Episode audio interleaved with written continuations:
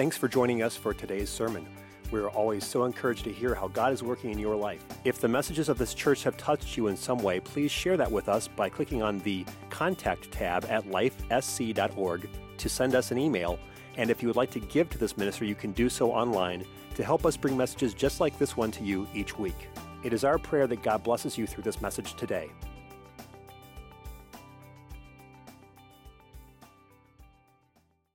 Jeremiah 31, verse 1 through 14. Let's uh, begin reading. I'll start there. At verse 1 At the same time, saith the Lord, will I be the God of all the families of Israel, and they shall be my people. I'm reading in the King James Version. Thus saith the Lord, the people which were left of the sword found grace in the wilderness, even Israel, when I went to cause him to rest. And verse 3 is the verse I want to focus on today. The Lord hath appeared of old unto me, saying, Yea, I have loved thee with an everlasting love. Therefore, therefore, with loving kindness have I drawn thee. How many know no one draws us to God save the Holy Ghost? The Holy Spirit draws all of us. So we're going to talk about that a little bit. There's some nuggets in that verse that I want to show you, and I'm praying that God does one of two things. Number one, He pre- impresses upon you to release your life and control to Jesus, who is the only one that can best romance your soul. That's one. And number two, I hope that when I'm done, that you will, that Jesus will, you will understand that Jesus will give to you according to the amount in which you become satisfied. That your demand releases his supply. And if you're not demanding, He's not supplying. So if you want more of God, you have to ask Him. So we'll find that out. That's in Scripture, and, and I'll back it up as we go. So, one, if you release your life in control, Jesus will romance your soul. And number two, Jesus will give you, will give till you are satisfied. So let's pray. Jesus, show us your great love today. As we finish this series, I'm praying that it's touched somebody's heart and that you have instructed us on the layers of love Lord God, that we don't need to just live one layer of love, but we need to have you present in our life and share agape love with one another, the God kind of love that you shed in our heart. We learned that, Lord Jesus, that we shouldn't chase after just one layer of love, even if it was missing from our life. We shouldn't have to go after Eros or some of these other layers of love, but we should seek you, God, because agape is all that we need, Lord Jesus, your agape love. And then, Lord God, I'm praying that you just help us to hunger you more in this place. In Jesus' name. And everyone said, Amen. You may be seated. Jesus created woman. The Bible says that the word woman is man cut or from man. And someone said, well, he made woman because he wanted to do a better job than the first time. and then someone someone in the audience that was, that was listening to the preacher said, Well, why didn't he make her a lot smarter? and the preacher responded, Because if he did, he, she would have never married you. so don't burst out in church. It might be un- uncomfortable. Just kidding. Passage about how the children, and, and we're reading out of Jeremiah, and Jeremiah was prophetic in saying he was like foreknowing and foreseeing what was going to happen to the children of Israel. And so he said, God God's people are going to learn how to fall in love with God. And now, when we talk about love and we talk about all this ooey gooey stuff, all the guys check out, get on their phone, and start checking the score spread for the football game, okay? But all the women are like, oh, yeah, I like love. Let's talk about love. We love emotion. And guys are like, please keep the emotion. I don't want any more than I already have in life. But you have to learn how to put your love in God. You have to learn how to love Him properly. And you have to learn how to put your faith in God. Someone said, Amen? Amen. So, Lord's telling them, I loved you from ancient time, from old, from way back. It's it, it, My love is old, but it's new. Amen? That's how awesome God is. It can be so old, but it can be fresh at the same time. God has always tried to communicate to His people that He loves them with an everlasting love. Did you know that you're loved with an everlasting love? One that doesn't start and one that doesn't end. It was always God's love that was there. Everlasting love can't get a place in this world where you can find something like that. Just can't happen. Not going to find it on eHarmony. You're not going to find it on a dating website. It doesn't even come close to what God calls everlasting love. The Hebrew word is amlav, which I don't always go into the Hebrew, but I felt like doing that because this really communicates a little bit more light about God's love, and that's what this series is all about. So, continuance, long lasting, without end, indefinite. Indefinite. His love cannot be defined because it has no definition, it just continues on. You can't put him in a box. Someone said, Amen. That's why churches can't possibly contain the amount of love that God has. That's why He had to make us His church, because we are the ones who have to contain the love of God in our hearts, because He can't be in one denomination or one box or one group of people. He wants to be in the hearts of men and women. So when you put a label on people and say, well, I'm this and I'm that, Jesus is like, I'm, I'm grateful that you have a religion. That's fine. But I just want you to know my love is so much bigger than any religion. My love is so much bigger than any label. I just want you to know that God Himself decided to shed love in our heart because that's the only appropriate place for an everlasting love to ever be housed because no building, no structure, no box could ever keep him. God is outside of the box. Amen, somebody. Therefore, he says, so his love is everlasting. In this scripture, verse 3, it says, therefore, or because his love has no bounds or has no containment, then he will show his loving kindness to us, which has drawn us to him, which has drawn us near. And so he says, With loving kindness I've drawn thee. That Hebrew word there is kashed. Nice word, isn't it? Kashed. So he says, with kashed I have drawn thee. What that means is with goodness, with kindness, with faithfulness I have drawn thee. Have you ever been like where you just didn't seem like your prayers got b- above the ceiling when you prayed them, but all of a sudden there's something that moves over your spirit? Maybe the Holy Ghost moves by you and you sense God and you just feel like His loving kindness stepped in the room, and all of a sudden there's this drawing that comes out of your heart, and you want to be closer to Him because you recognize He's been good to you, and you recognize He's been faithful to you. And you recognize He showed you kindness when others were rude and unkind and unhuman about things. But He wasn't. That's God's loving kindness. And the only reason why His loving kindness shows up for you is because of His everlasting love. He's loved us with an everlasting love. Therefore, or because of that, I'm going to show my children goodness. I'm going to show my children kindness. I'm going to show my children faithfulness. Mm. Have you ever been drawn by the development of love? I preached this morning that you could not have loved God unless you have first. We could not have loved God unless He had first loved us. You would not have the capacity to know how to love Him because His eternal love, it's that eternal love that made God draw us in. So, when I'm saying I'm falling in love with Jesus, it may seem a little bit sappy, but I'm really not. I, I'm saying that I, I am surrendering my life to the control of God Almighty. Do you understand what I mean by that? You tracking with me this morning? Ever reaching, ever drawing, ever present, everlasting love. That's what I'm talking about. If you release your life and control, get ready, baby. because Jesus will romance your soul half to death. He will love you. He will show up and show out because he wants the eyes of his lover. He wants the attention of the one in whom he has instilled love. Amen?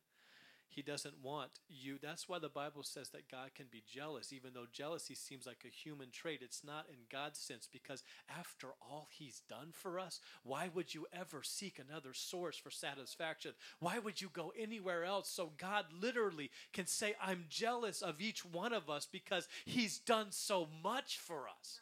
And because He's done so much for us, why would I look to anyone else? Why would my attention turn to any other source of satisfaction whenever God God Himself died and gave His own blood and shed every last bit of Himself into loving me. So now I have surrendered and I've put myself in a position to be romanced by the Redeemer.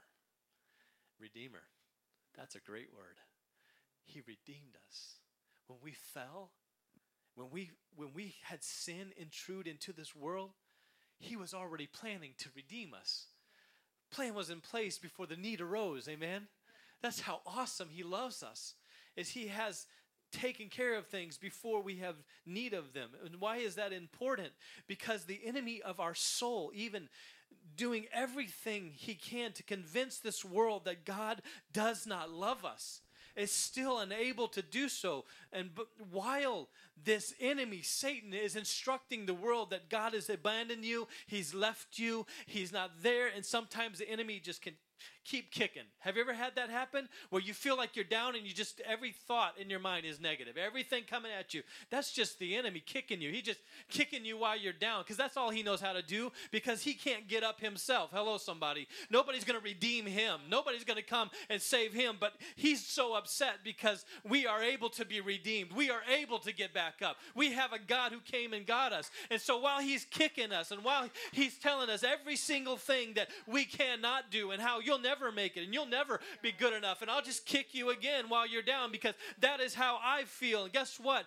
God came in a sneak attack and while he's kicking us, Jesus snuck up on his back with a cross and decided that he was going to save us from the things that brought us down. Amen. Jesus got up so that we would always know that we can get up. Amen. Oh, hallelujah. The Bible says in 1 Corinthians 2 and 8, which none of the princes of this world knew for they had if they had known it they would not have crucified the lord of glory if they had knew what was happening they would have never put jesus on the cross because by him dying and being put in the grave the devil made a grave mistake I know it's corny, but that's your pastor. He made a grave mistake. And I'm telling you what, Calvary snuck up on Satan. And so if I have an understanding of how the enemies and the princes of this world would not have crucified Jesus had they known, then how much more does God have for your life that the enemy cannot see coming? Hello, somebody. This Bible is full of all kind of blind sides. The enemy does not understand when he reads the Bible. I think the devil knows the Bible. He quoted the Bible to Jesus. He quoted passages. So I think he knows the Bible, but he sure doesn't understand them because while he's kicking, guess what? God's designing my redemption. While he's kicking, God's designing my setup to get back up. Hello, somebody. While he's kicking me down, he doesn't realize that there's something coming after him. For the Bible says in the next verse, which we don't always read, we always read the first verse and say, Yeah, yeah, he took a black guy, he took the devil, got beat up at Calvary. And we're all excited about that, but look at 1 Corinthians 2 9. But as it is written, eye hath not seen nor ear heard, neither has it entered in the heart of man the things that God has prepared for them that love him. He said, No eye has seen it, no ear has heard it, and even no man knows. No, no heart of man knows what God has prepared for the things that love him. So he loved us with an everlasting love, which draws us, which allows us to fall in love with him, which allows us to be have access to all the prepared things that no man can see, no ear has heard, and no uh, no heart of man has ever entered into. So, do you see the access that happens here? When we fall in love with Jesus, we have a door swung open that closes every door of our past, that closes every sense that we are not able and not good enough. Do you hear what I'm saying? No matter who tells you what you are and who you are, what level you're at, I'm telling you, Jesus Christ makes all things new because of his love in our heart. The things God has prepared. Oh, the things that God has prepared. Oh, the things that God has prepared. The Translation there is those who spend their life falling in love with Jesus get to see some really cool stuff. Wouldn't you like that? So here's the picture. Okay, and I'm going to try to do this with a microphone. It's going to be hard. Um, maybe I can use somebody. Could I? Could I use you, Seth? That'd be okay. So, when I first got married to that lovely lady in the back of the room, which guess what? We're not perfect, and we still have little spats every once in a while We call them uh, passionate conversation. now, when I got married, this was my capacity for love. Some of you don't know my story, and your visitors, I know. I was abused and beaten, and my stepdad went to jail, and all this stuff, and all this mess. And I, stay, I stayed in a bedroom by myself for probably five years of my life. So I'm really good at being secluded. I am awesome at doing me. I am horrible about doing a team because I know how to do me really good. I know how to keep myself safe. But I don't know how to lead a team sometimes, and I have to teach myself constantly how to do that because I can feel satisfied with this much love. Okay, so pretend the cup is full this like this cup here. That's me. When my love cup fills up, I'm happy. How many know what it's like to be full of love and that satisfaction that goes with it? Now, when I married my wife, she had this kind of love capacity. would you so when we got married, the first thing she does is she starts thinking of all the plans and all the great things we're going to do. And she starts pouring love into me. She's like, oh, we're going to be great. We're going to have two kids. It's going to be wonderful. We're going to get a house and God's going to do some great things. And I'm just so excited. Oh. And I, st- I checked out an hour earlier. You know, I'm like done. I'm so loved. I feel great. I'm so satisfied. I'm satiated by her love and I am feeling. Ex- Thank you, Seth. Give Seth a big hand. It's just water, it'll dry. I'm good.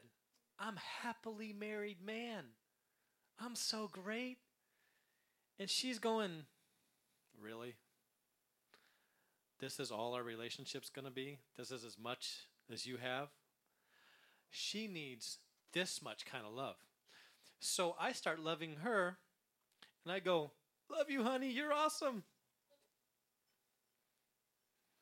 Doesn't even make a dent in her love idea of what love is. So while I'm completely satisfied, she has so much more to give. Do you understand what I'm saying? So I'm using this as an example, not just to talk about me. This is us. This is God. And so while we begin to seek God and we start to love God and we start to give our lives to God and start surrendering spaces in our life of control and trusting Him, He begins to pour into us His love. But when we say, I'm good, He's a gentleman, but God has no end to His resource. He is not limited in any way. His love has no bounds. So when you say, I just don't feel it, right now. I don't feel love. I don't feel like God's moving. I don't feel. And when you say that, what you need to understand is you need to make more room in your vessel because He hasn't stopped loving you abundantly. You have somewhere found satisfaction with the capacity that you're at. So you literally have to ask God, would you make room in my heart for more of you? Because right now I feel satisfied at the level I'm at, and Jesus never wants you to live at the level He finds you at. He always wants you to grow and to expand and to become more um, in love with Him. So what I'm doing is giving you a simple example of what it is to come to God and say, God, I want more of you. And He says, but are you satisfied with how much you have of me?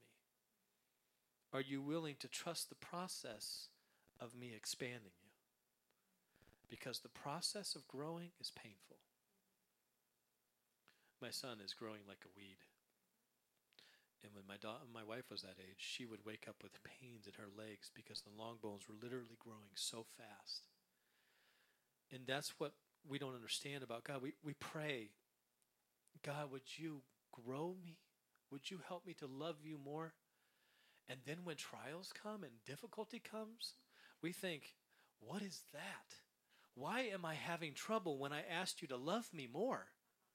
But what he's doing is he's taking you from this size of vessel and he's growing you in a process through trials and troubles to make you have a capacity for this kind of level. And the reason why it looks like it's not God loving us, because nobody's comfortable with difficulty. Nobody likes pain and hurt and struggle. But in order for you to grow, you have to go through that. Because whenever you have great loss and you have great need, God doesn't answer needs, He answers faith. So He gives you a great need for you to apply your faith to it, to ask Him to help you. And in doing so, you increase your capacity of faith toward God. So the need becomes greater. You, instead of saying, God, I really wish you wouldn't have done that, maybe you do feel that way, I don't know. But whenever you start to pray and say, God, I believe you're going to take care of that need, you have expanded your capacity for Him to pour into you greater things than you had ever experienced before. And some of you have had great loss, some of you have had great difficulty in your life, but He's just making you more, He's just making you greater, He's just expanding your capacity to know what it is to fall in love with Him for the things He pours into you. It's so beautiful because if you don't understand this, you think God has forgotten you. You think He's left you high and dry. And God hasn't. Because now He got up. So, say all you want to, devil. Say all you want to, trials. Say all you want to, life. I'm going to put a demand on God. Hello, somebody. In fact, what we demand of God when we understand this concept that I'm preaching of falling in love with God through it all, it's already prepared for us because He said, and I'm not trying to go backwards, but He said that the things we haven't seen or heard the things which God had prepared, ed past tense, for those for them that love Him. So what are you asking God for that you think He still needs to do? Because it's already done. He knows the end from the beginning, and His love is, has no capacity. So when you begin to pray to God, you are actually praying for something that has already been prepared by God because He knew what you'd have need of long before you ever asked it. And He's not a God who's slack concerning His promises but loves us with an everlasting love. What does that do for us, Brother Calhoun? That's great. You know what that does? Gives us a resilience. Gives us an ability to get beat up by life and get back up again. It's something that nothing else can do. You can't get that in a bottle. You can't get that in a joint. You can't get that with friends or in a social group. You can't get that climbing the social ladder and getting to a new tier of financial economics you can't get this kind of resilience because no matter where you go or what you do, there's somebody who has everything that's laying in their bed this morning that doesn't want to get up because they're depressed out of their mind. Because they don't understand that Jesus' love is the purest kind of love. And when we have his love, we're able to love him back. And we have a door open to access of everything that he has for us. And with that access comes things that are already prepared for us, that if we don't use them, then God wants us to know that before I had need of it, He had provided because He loves me that much. But God does not support waste. And if you don't use it, He won't give it. If you go back in the Old Testament where it looks about where it look, talks about the children of Israel leaving Egypt, do you know the story of the children of Egypt, where Moses went into Pharaoh and asked him, "Let my people go," and Pharaoh said, "Who who's authority are you here under? And he said, I am that I am has sent me. We want to go out we want to worship. And so then they go through all the plagues. They're released. They're, they all are crossing the Red Sea. Here comes Pharaoh and all of his armies. It's a very scary moment. Moses extends the scepter. The waters close over Pharaoh. So God takes Pharaoh out of the life of the Egyptians. Pharaoh was their provider. So God had to replace their provider. They worked for food, they were slaves. And 400 years of slavery will seriously mess up your economic intelligence. Hello, somebody. All they knew was work for food. They didn't know how to do anything other than that. So, whenever they get across the Red Sea and now Pharaoh's gone, God has to provide manna for them in the wilderness. Because if He can't provide it, He has to become it. Because His character is a provider. Am I talking to somebody today? So, what He does is he has manna, bread, fall from heaven, land on the ground, and they take it and they eat it, and they weren't supposed to take more than they had need of. But the Bible actually says something interesting that every man gathered according to that which he had, according to that which he ate. And so, even back in the Old Testament, God is setting up the character of his nature in that he will not give you more than you have an appetite for. And so, all throughout Scripture, we see that if you will, I will. If you will, I will. And it doesn't seem like God would say that, but what He's really saying is, I will not waste my happiness from my spirit on you who decide that all you want to be is hostile.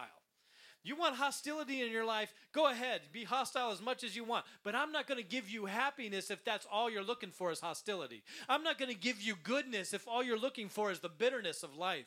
If you feed on certain things, that is what you will find to feed on. If that is your focus, that's all you will see. If you're a skeptic, all you will see is everything that's skeptical. If you have hatred in your heart, all you'll see is every piece of piece of hatred developed in front of you. Oh, they hate them. Look at that. That's they hate that. But God's asking you, do you want my love? And if you do, how big of an appetite do you have for my love?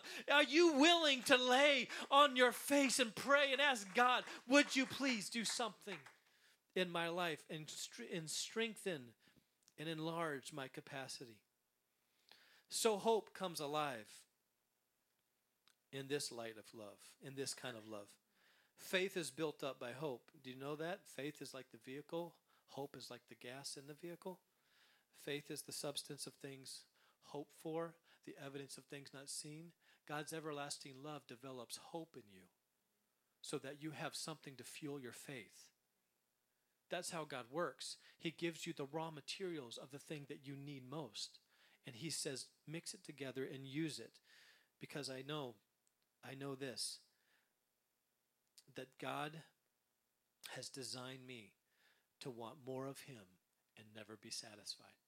So I take a cue from my soul, who cannot be satisfied with anything cars, money, houses, lands. I, I, remember a story of a lady who got up at a funeral. And because I'm a funeral director, I go to a lot of funerals. I've been to more masses than anybody in this place. I've had crackers and wine more than I'd like to say. no, I'm kidding. I don't take communion there. But what I do is I as I watch people and they're so sincere. They will go down quietly. They'll take the host and the wine and they will literally look at the floor and not engage anybody else as they walk back to their seat in, in a seriousness because their soul longs for Him too. We have a cue inside of us. We're not satisfied without anything other than the supernatural. So I get emotional when I see people who are sincere but don't have all of his love. Don't know every bit of what he did for them. And I just want to walk up and say, go here, here, Matthew 6, go to 10, Acts 10 and 8 and 2, read all of that, and then you'll just be blown away by what God did for you. But while they're being sincere, there's something that's growing in them and so this woman comes up at this funeral and she has all of these magazines of her husband's, and her husband got cancer, and um, she slowly watched him fade away. And when he got diagnosed, he had only six months to live. And he used to have this lazy boy in the living room, and he would stack all of his magazines.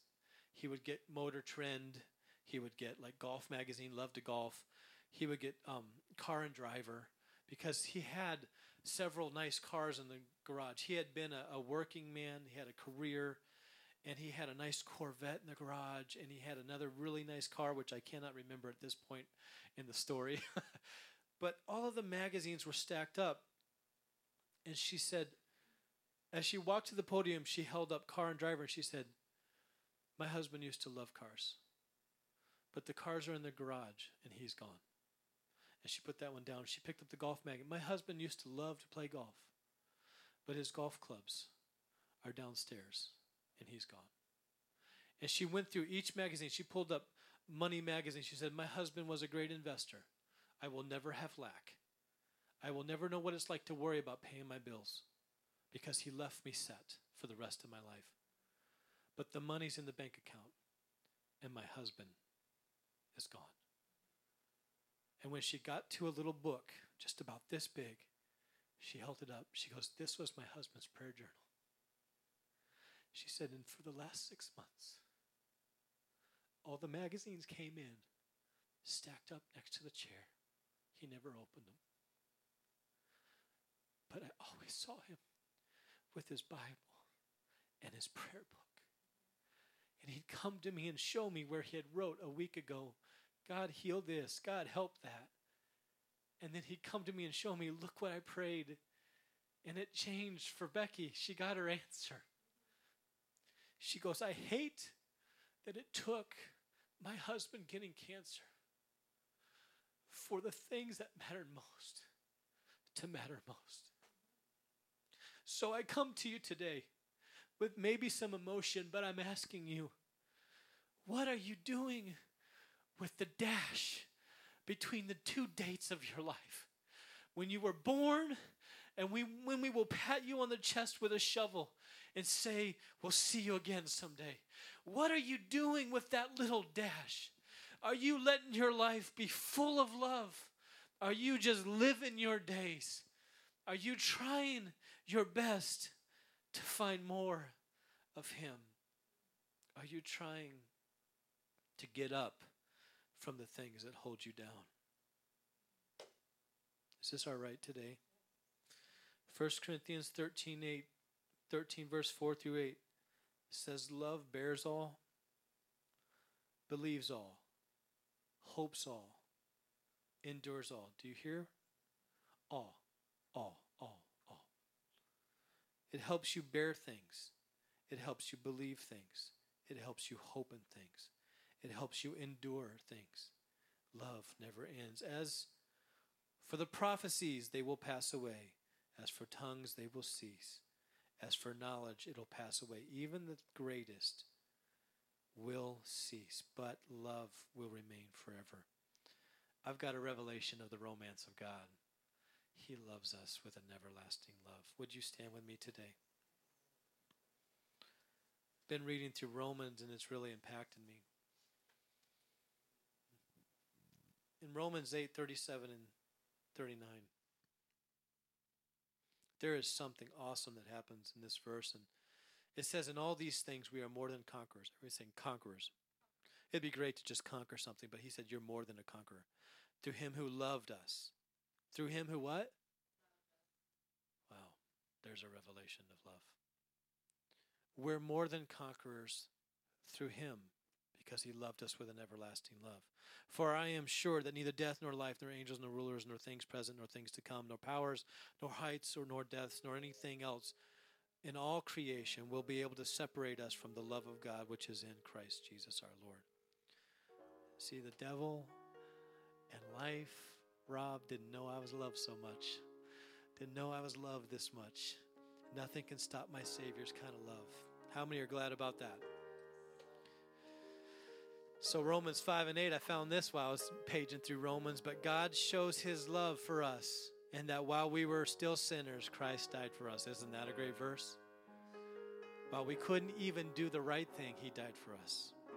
So, this joy, this hope that I'm talking about today, this faith, this, this sane mind that I have, this, this heart that still even tries to love, and the grace that, that God has given for every time we goof up, all of that that endurance, that excitement in my soul that, that comes from his undying, unstoppable, unquenchable love.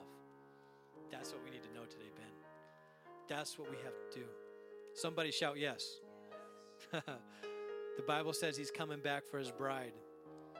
And he will make take get this, and he will be we will be taken to the marriage supper of the Lamb in Matthew 25 and 1. The church is compared to 10 virgins in that in Matthew 25 and 1. So someone who has not been married, who, who made themselves ready for the groom, to, and he came, but he he stalled. He didn't come right away. But every passage of Scripture where where it talks about Christ in us, talks about us being the bride and Him being the groom, it says that we're still going to the wedding.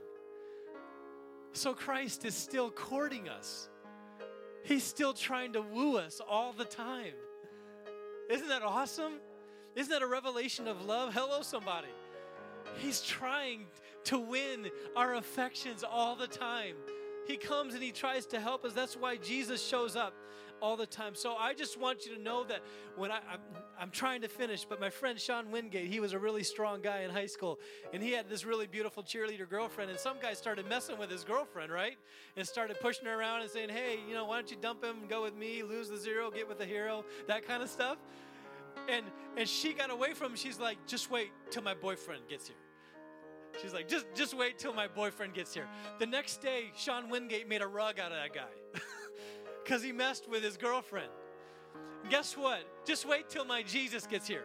Just wait till my boyfriend comes because guess what? He's going to make a rug out of all my enemies. He's going to wipe them out because Jesus is a lover of my soul. And I'm grateful for that. And you should be too. It should excite you, it should make you happy. Feels good to spend a lifelong love affair with Jesus Christ. Would you bow your heads with me? Lord, we know you flow according to our appetite. And some of us haven't been putting enough demand on you. Some of us haven't been asking you for more than what we can see ourselves. Would you meet us in this place today?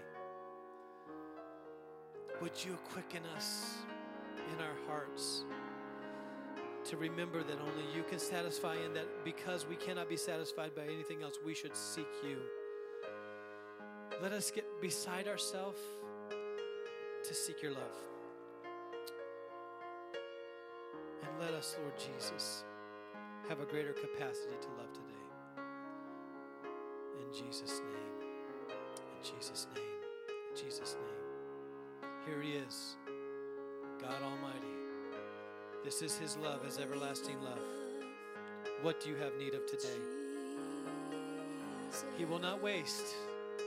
So if you have no appetite today, you're dismissed to go. I will not judge you. No one here will judge you. But I'm wondering is there anybody hungry for more of Jesus?